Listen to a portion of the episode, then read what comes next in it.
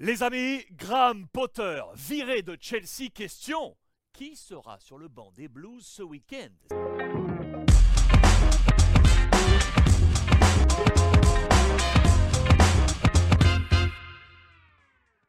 Salut à tous et soyez les bienvenus dans mon petit bureau euh, Fair Play. Aujourd'hui, on va donc évoquer ensemble la course contre la montre engagée par Chelsea pour dénicher un nouveau coach. Petit rappel, évincé dimanche soir, Potter sera donc resté un peu moins de 7 mois sur le banc des Blues.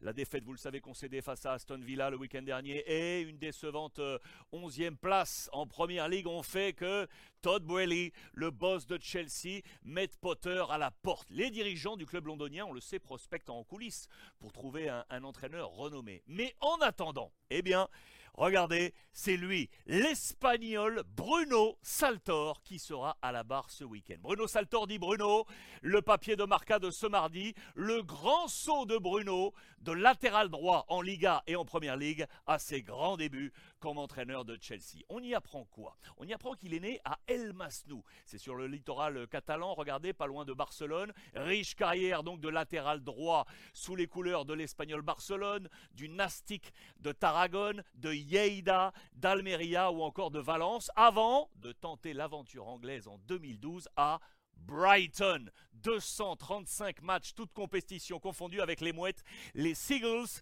jusqu'en juin 2019. Un fait d'armes, il participe d'ailleurs notamment très activement à la montée du club en Première Ligue, c'était en 2017, après 34 ans d'attente. Il est très apprécié par les fans pour son implication sur le terrain, il est d'ailleurs euh, capitaine. C'est ainsi presque naturellement que Brighton lui propose d'enfiler un nouveau costume quelques semaines après l'annonce de sa retraite, celui de coach adjoint.